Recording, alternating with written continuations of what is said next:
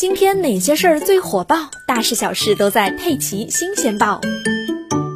根据韩国 Channel A 电视台五月十六日报道，韩国总统府从青瓦台搬至首尔龙山区国防部大楼之后，政府正在为新总统府征集新名，以取代青瓦台。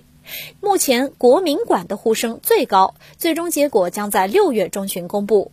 韩国青瓦台搬迁工作组从四月初开始征集总统府的新名，截至五月十五日，共有两万八千多人参加征名活动，带有国名和名字的作品是最多的。而之前呢，尹锡悦在接受《华尔街日报》采访时还提出过“人民之家”一词。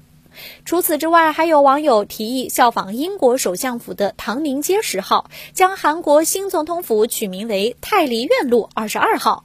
也有网友就直接建议将其称呼为龙山总统府。而之前的青瓦台已经在五月十日正式对公众开放了。